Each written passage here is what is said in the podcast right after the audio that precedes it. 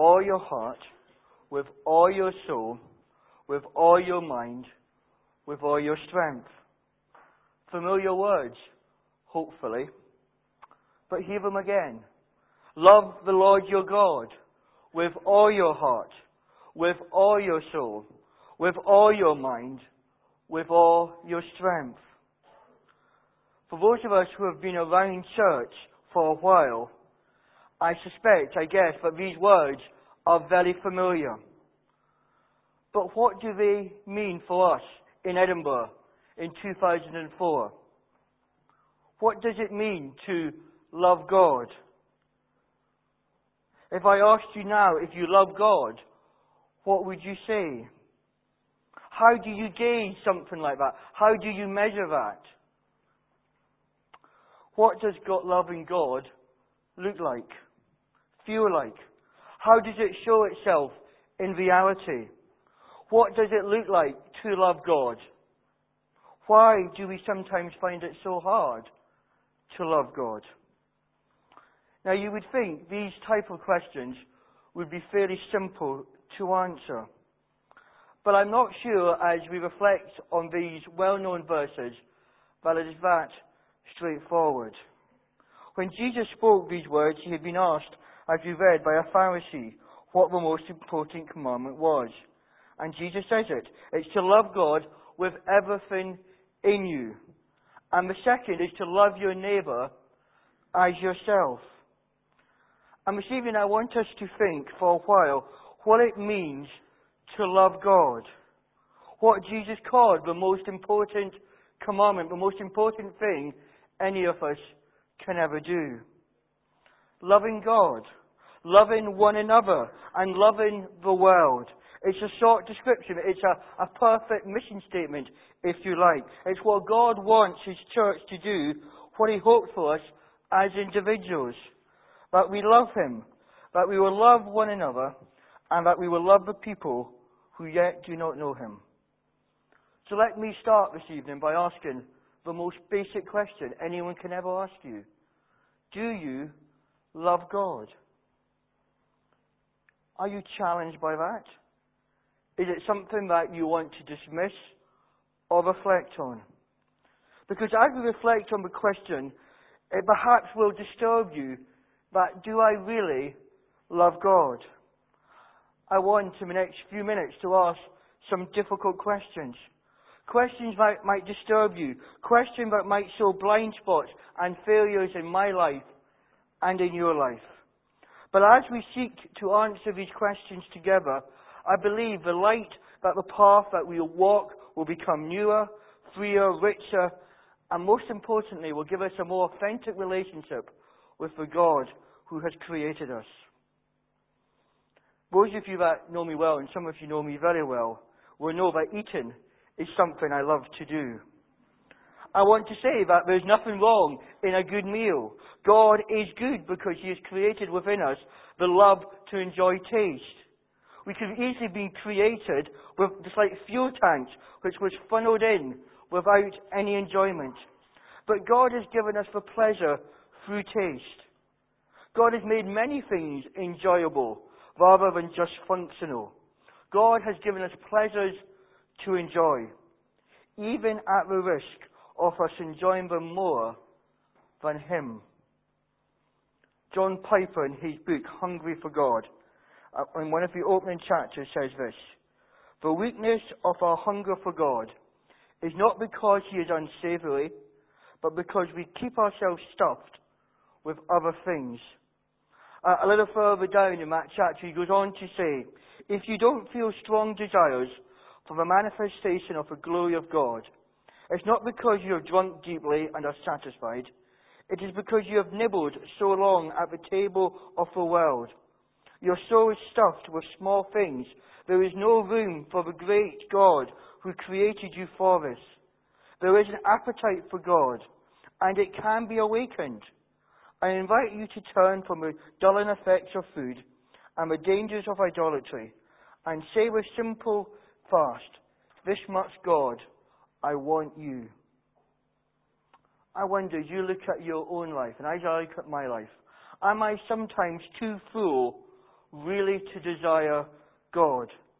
Too full, and yet really not full. How much of my life do I spend pleasure seeking? You see, Piper later on in the book alludes to the parable of the soils and mentioned how pleasure was one of the aspects of a thorny soil, an obsession with pleasure that detracted from God. Thorns had taken root and grown up in the form of pleasures, desires legitimate in themselves, but they had grown to be more than they should have been. As in satisfying them, they were kind of feeding on soul junk food, on soul candy. It was filling a gap, but ultimately never fully filling our spiritual appetites. We live in a pleasure focused world. And I want again to affirm and say that pleasure is good. But when it becomes our focus, it starts to become an idol. It starts to become another God. A sociologist has said, the Western world is in trouble because we have reversed our Queen's seven deadly sins and made them virtues. Now gluttony, lust, greed and so on are on TV every night brainwashing us. We've turned it into an institution. We call it the advertising business. We have chopped down the tree of the Ten Commandments and now hunger for the fruit it used to bear. And if we are honest, even those of us who are Christians have subtly been converted to this form of hedonism, simply pleasure seeking, looking to indulge ourselves for no other reason but it feels good and seems to bring immediate satisfaction. But as we stop and look at our lives, we see that it doesn't actually fill us up. In fact, it seems to leave us emptier and emptier. We need to find more and more pleasure to fill that gap. Hear the words of Solomon from the book of Ecclesiastes when he says, I denied myself nothing my eyes desired. I refused my heart no pleasure. In other words, he did everything he felt like. And yet he goes on to say later on in the book that it was meaningless, that it was chasing after the wind. In other words, it didn't work. It didn't satisfy his soul. It left him frustrated. It left him cheated. It left him wanting more. He had settled for soul junk food, for enjoying the gifts rather than the giver. And when we do not have an appetite for God, it will grow dim. We will not become content with the pleasures that we find around us. I wonder, has it been a while since you really felt hunger for God? A desire for Him rather than a quick fix. Maybe you wish you had that hunger tonight to love God with everything that you are. So, what do we do? What, what do we do if we want to love God? Do we reject all that God has given so that we can simply pursue God for Himself? There is, in fact, a major danger in that. Because we can become people who want to obtain from pleasure, even people who find more pleasure in paid rather than in joy. We are created by a good God who wants us to have good things. It's important we don't simply run to the pole of denying ourselves pleasure. That has been tried throughout church history and failed. It's not God's intention. Dallas Willard, the American author, writes this Spirituality misunderstood or pursued is a major source of human misery and rebellion against God.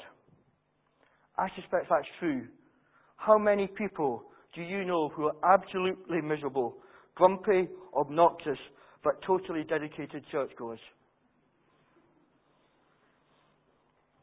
Loving God is not about rejecting the good things He has given to us. The gifts are good, but it's when we take the place of the giver that they become wrong. We need to love God. So what is it then? Is it, is it loving God an order, a duty, a command that we must obey, like a household chore?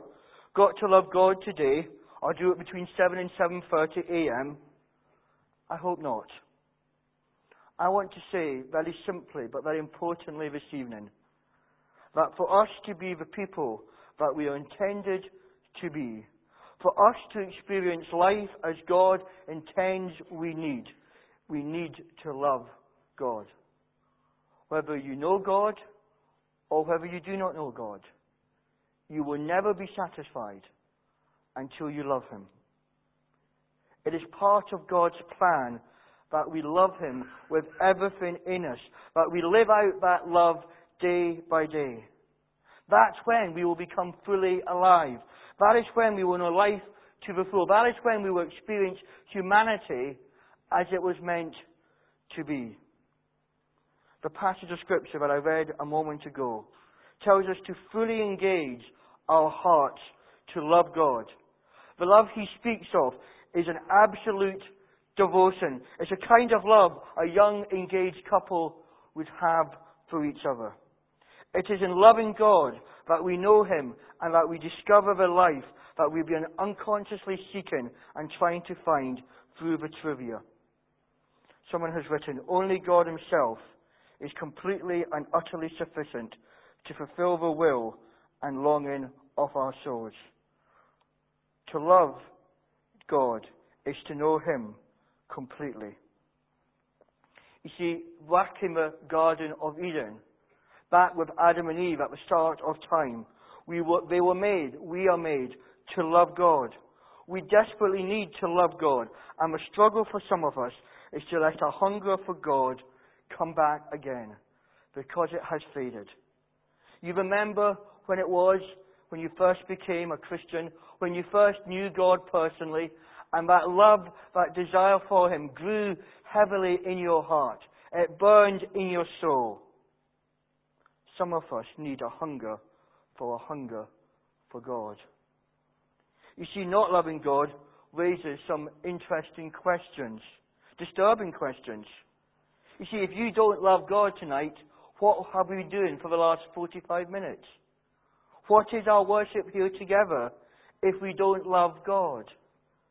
Is it just a good sing along? Why do we serve if we don't love God? Is it self promotion in the veneer of God? Why study the Bible? Why use biblical knowledge without love for God? You see, the real danger of not loving God is that we end up practicing religious behavior without the passion or the joy of loving God. We begin to become more and more like the Pharisees that are described in the New Testament. So, what does love for God look like? Do you love God? Do you have a hunger for God this evening? What does God love, love for God look like? Let me highlight four characteristics I think it has. Firstly, there is desire. Let me begin by saying that love has to do with desire. I've heard it simply said that love God by keeping His commandments. But you see, the verses say something different. They say, if we love God, then we respond to Him by doing what He says. Keeping the commands is a love response. It's not actually loving in and of itself. It's the evidence of love is that we keep the commands. To test that, let me ask the question Can you keep the commands and not love God? Well, I think the answer to that must be yes. You see, desire means wanting a greater closeness, a greater connection, communication, oneness, a manifestation of God in our lives, longing to be with Him in everything that we do. So let me stop and ask you this evening how is your desire for God? Psalm 42 begins As the deer pants for the streams of water, so my soul pants for you, O God. My soul thirsts for God, for the living God. When can I go and meet with God? You see, those verses can make us feel guilty. Because sometimes our desire for God does grow dim. We do not get satis- we get satisfied with lesser things. But the absence of desire does not need to be permanent. I don't think you can manufacture it, but you can put yourself in a place where there's a chance to spark into flame again if we choose to. Secondly, pleasing God. It's a fair way of loving Him. Paul writes to the church in Ephesus, find out what pleases the Lord like you would do with anyone that you love. Seek to bring them happiness, seek to do what they want, and you will find happiness for yourself. Tozer, in his book, Love's Final Test, has written, If we could turn from fun-spun theological speculation about grace and faith and humbly read the New Testament with a mind to obey what we see there, we could easily find ourselves and know for certain that the answer to the question that troubled our fathers and should trouble us, do we love the Lord or not? Can I suggest that each of us, perhaps as we stop at the end of today, ask God how He wants us to grow, how He wants to change us and shape our character to make us more like Jesus. Do we dare ask that question? Are we willing for Him to respond? But thirdly, love for others. Certainly, love for God shows itself in love for those around us. John says, How can you claim to love God when you can't see Him? But you can love Him by doing things for other people. You see, if you can't be bothered loving the person next to you, then you probably can't be bothered loving God. But if you want to love the person next to you, that is a sign that you love God. And then fourthly, there's gratitude. Another evidence of love for God in our lives will be that we live with a heart of gratitude for what He has done, rather than taking Him for granted. How often do I leave God here on a Sunday night and pick up with Him again next Sunday? But God says, I want to know you daily. Never take God's love for granted. Never just expect it to happen. Perhaps the question you are asking then is how do we love God? If it's such an important question, if it's not something that's happening in my life, if my appetite has grown dim, how do I do it? Well, I'm not sure there's an easy answer. I don't know it can be done by simple willpower. I know that certainly is not the answer in my own life. And as I conclude, let me leave with you three, suggest- three suggestions for, for reordering our lives so that we can g- love God fully. Firstly and simply, slow down. You see, we can't love someone if we simply don't take time to enjoy them. Husbands can't love their wives if they never see them, if they're never home, if they're never communicating and talking. And we cannot love God if we are consumed with activity and stuff, even if it is good stuff that we're involved in. Are you too busy doing but you've actually lost loving? You do lots of good things. You're actively involved. You want to play your part. But actually, you've lost your first love. C.S. Lewis says, the real problem of the Christian life comes where people do not usually look for it. It comes the very moment you wake up each moment, moment, morning. All your wishes and hopes for the day rush at you like wild animals.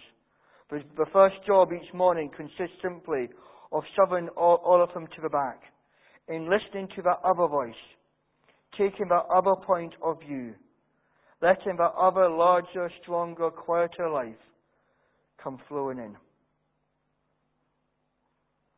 Do we have times, perhaps daily, perhaps monthly, perhaps yearly, to different periods of lengths of time, where we simply stop and let God speak to us so that we can tell Him that we love Him, so we can find out what He wants to do in our lives. Secondly, there's discipline. And that's not law. It's not a, a means of experiencing God's grace. You see, we can fast as much as we want, but unless our motivation is right, then it will not impress God. The fact that you can go without food for 24 hours, or that you won't watch television for a week, or whatever area you take as your fasting, unless it's about loving God, then the motivation is wrong. But when it's right, when we fast because we love God, or when we disciple ourselves because we love God, it is a way of saying that we want Him to control us, that we want to encounter Him afresh. You see, I believe that the experience of fasting from food or from television or from whatever else can become a distraction. All these things can come knocking on our doors. But how often do I meet with God? And then thirdly, we need to practice consciously living each day with God and engaging with Him in every part of our life. Not just at special times, not just on Sundays, but the encounter with God on a daily basis. To live with God, to talk with God, to communicate with God as we do the ordinary things in our life. Involve Him in everything that we do, as a Mars Bar said, in work, rest, and play. That's where God wants to be. You see, hear the words of Jesus quoted as they were originally spoken. Deuteronomy 6, verse 4 to 9.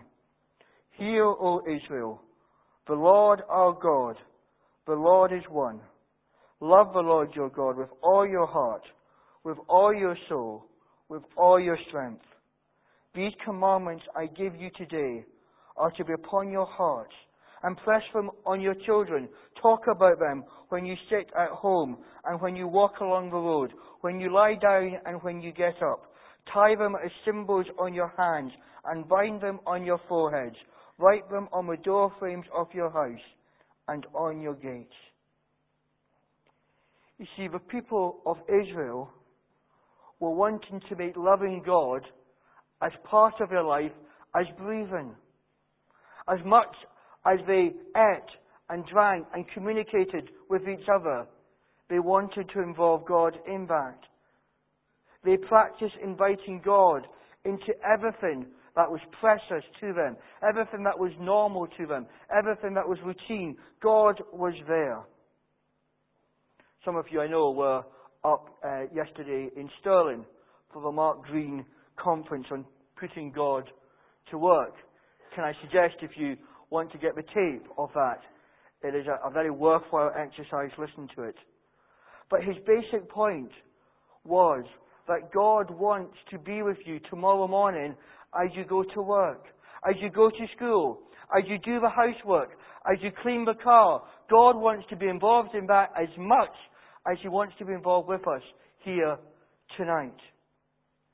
When you go into a meeting tomorrow, as you open the door, why not just say, God, come into this meeting with me?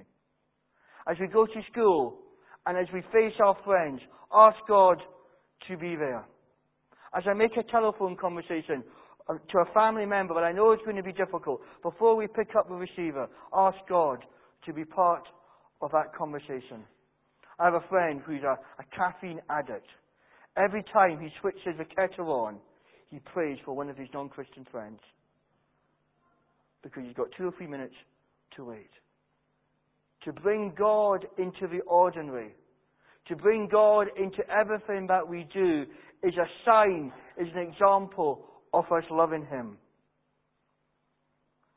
So as we draw to a conclusion, let me ask you, do you love God?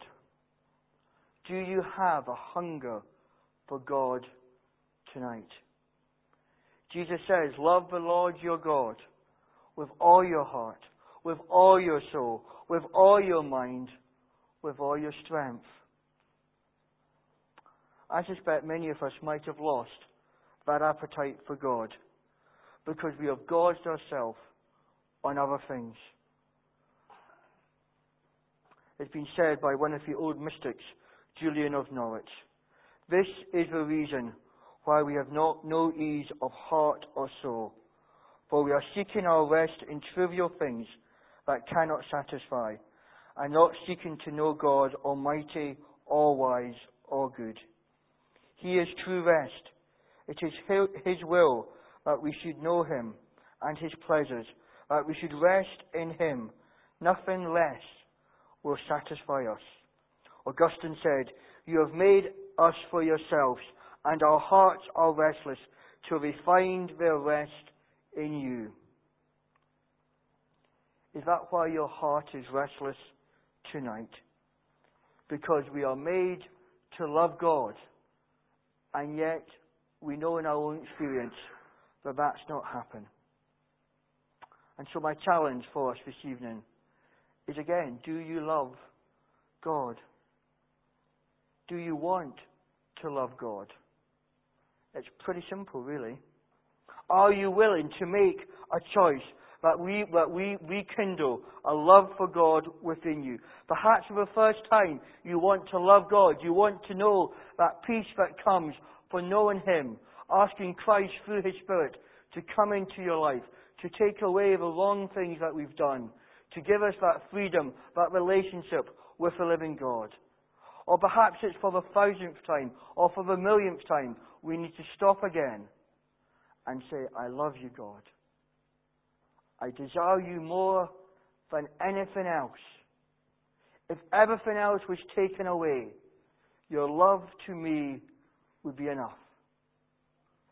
And I want to take that love and I want to live in that love and with that love in everything I do for this week ahead or until you come. Let's pray.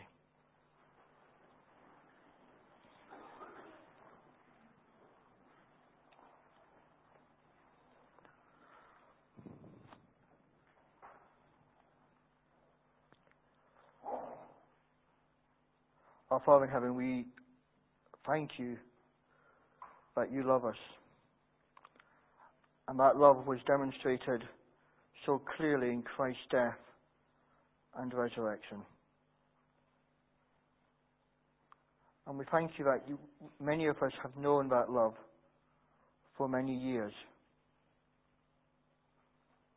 But we stop at the end of this day, at the start of this new week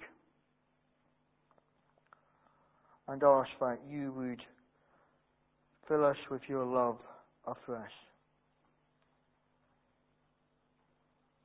May we know your love not only in our minds as an intellectual fact,